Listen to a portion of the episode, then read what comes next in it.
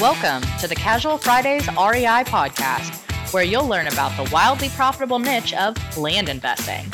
Active land investors Adam Southey and Justin Sleva are here to share their experiences with you so that you can learn how to build massive cash flow and huge profits from this highly lucrative niche.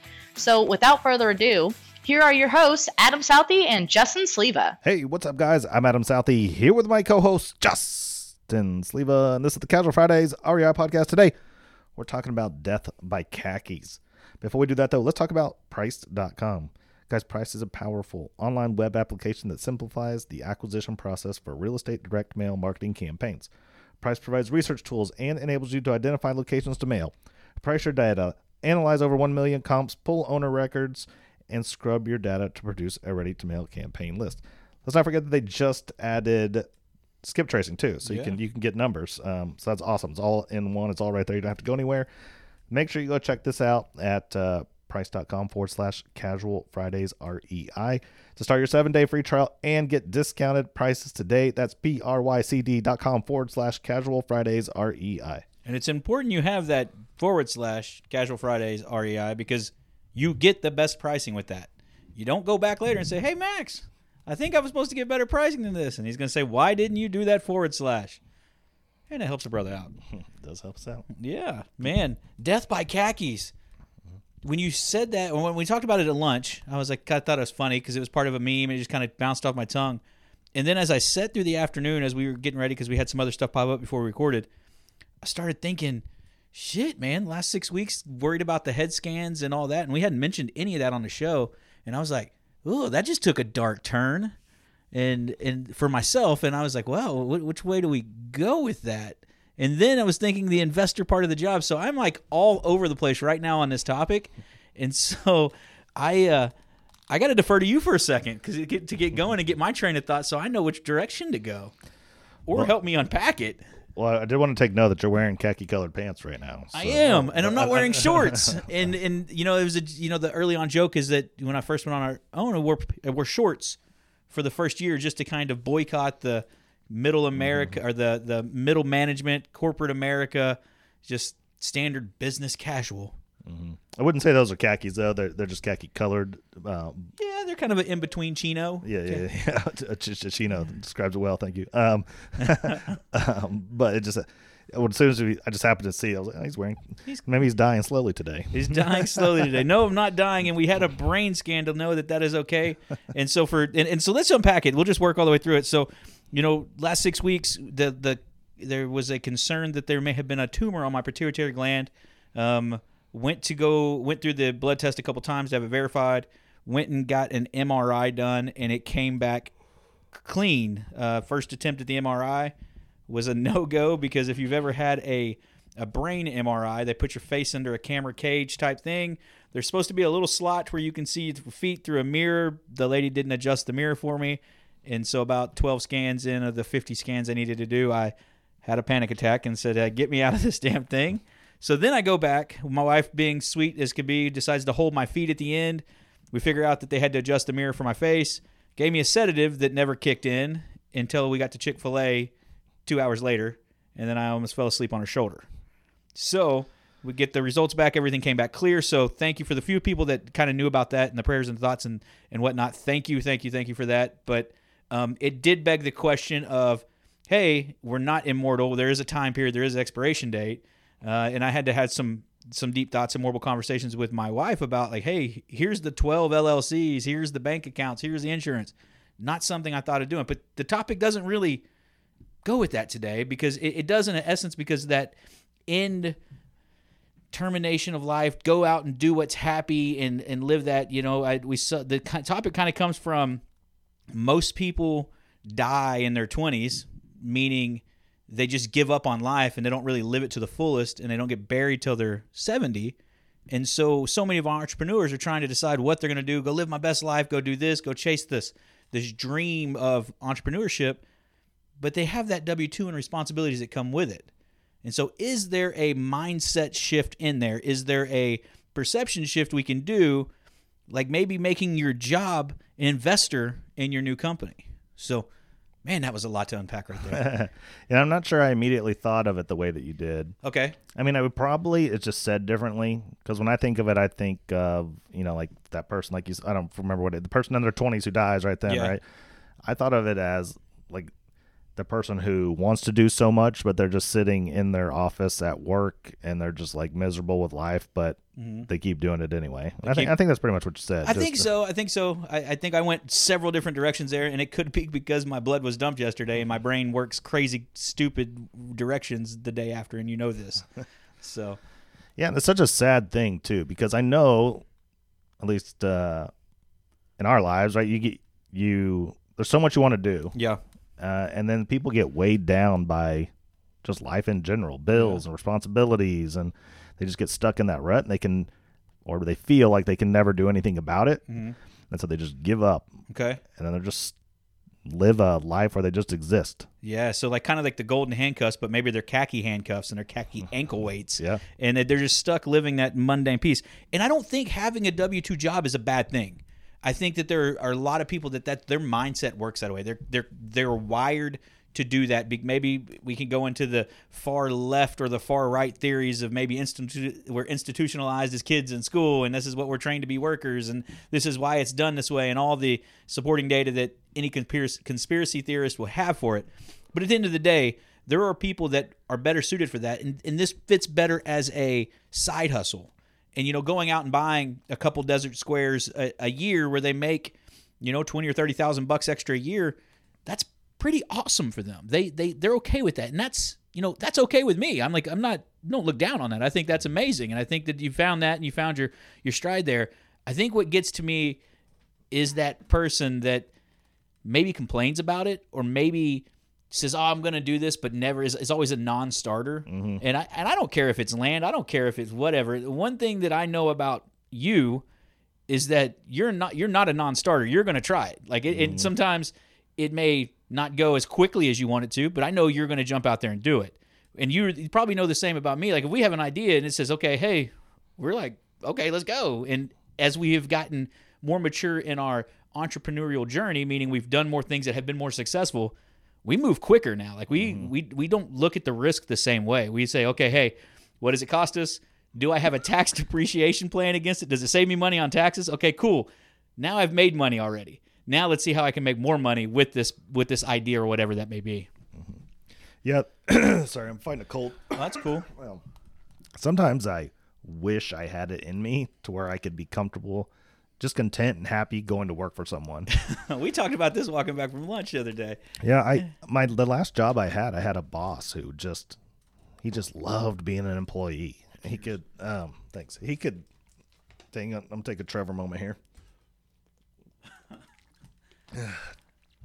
anyway, he he went to work every day and just treated this job like he owned the company. And I've never been able to do that. Okay. And uh, for him, like I don't know if he would ever experience that. Like, oh, I'm held up because I have this job. Yeah. I've personally never had a job where I could give any kind of ownership to. Really? Never. So I, I felt that with the railroad, that was part of my identity, and I owned every second of it. And I think early on in management there, one of my vice presidents came to me. He goes, "You're the CEO of your area. Treat it as such," and then gave me carte blanche to run with it. And I think that helped me as a development. I don't know that you could do that for everybody because that gave me ownership. And when you give me a piece of it, I'm, I'm coming after it. I think what always is happens to me is like, you're going to give me full responsibility of this place. Yeah. But you're not going to pay me like it. Ah, okay, okay. You know what I mean? It's like, Yeah. oh, I'm the CEO. Well, then cut me that executive check, buddy. Yeah, okay, I can see that piece of it, I, and I never thought of it. For me, it, uh, money's always been a byproduct of hard work, and versus, uh, well, you better give it to me, or I'm not going to do it. it. It's always been, I'm just going to do it and understand it is going to follow. Maybe. I mean, I, I do you think Jim Young was working any harder than you well, he's dead now. At the time? I don't know. I, I know his fight. I know his fight and his uh, his decisions are were different at that time. And you know whether whether because as I moved up into the different things, my my daily battles were different than what it would be. You know, a guy out in the middle of the rain in the snow tying a handbrake on a coal train that they're having to cut the power away to go shove another train up the hill. I that that sucked. I, and I did that. You know, I get jumped on by hobos. You have done that, but it was when you moved up. You you you try to remember what the other person's going through and be empathetic to it, but they may not understand what you go through or what what you're doing. And so maybe that's part of the that enslave. I don't want to use the word enslavement, and I, and I, but it is in a way of those those golden handcuffs or those khaki ankle weights. The uh, they just you you get into it, and so it becomes that new fight, that new standard operating procedure that you're going to have to do, that new daily routine to get that little bit of check at the end and not understand it. You know, I, we we onboarded with Peyton this week, and I and I started thinking about that as well. It's like the the paycheck and doing this, and you know, I we had a conversation last week with um a, a, a client, and they were their wife wasn't okay with them spending thirty five hundred bucks for a business that they wanted to start.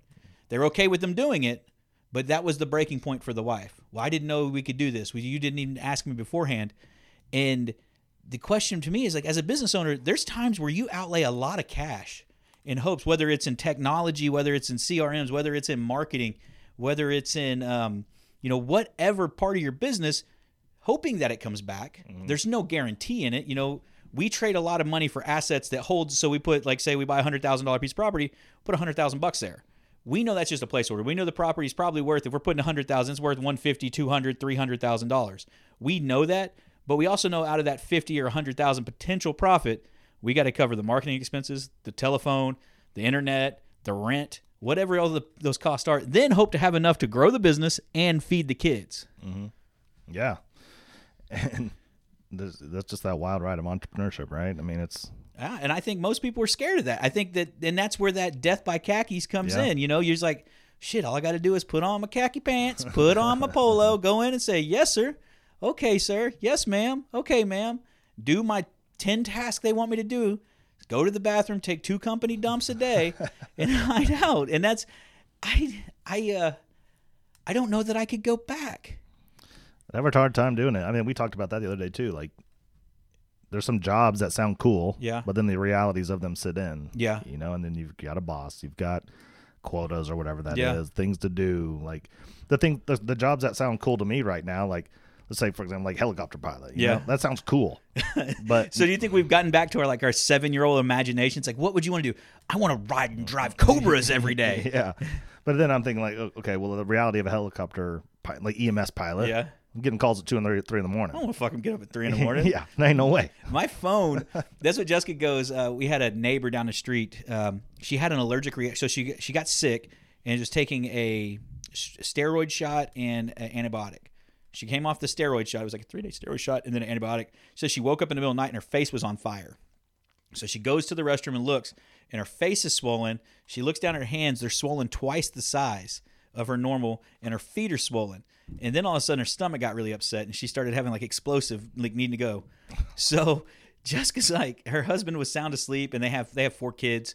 And she said, Jessica's like, oh, I told her just to call you to wake you up because you always keep your phone on. I was like, Jessica, in the six years that we have been away from the road, my phone has not been on at night. It's on quiet. Goes, well, I heard it go off the other night. I said, I was waiting on a phone call.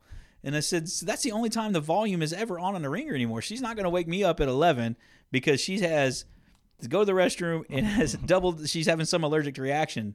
And It's not going to happen. I'm sorry. Mm-hmm. We're going to have to figure something out. If I'm her safety net, then I need to put her phone and it'll wake me up in the middle of the night.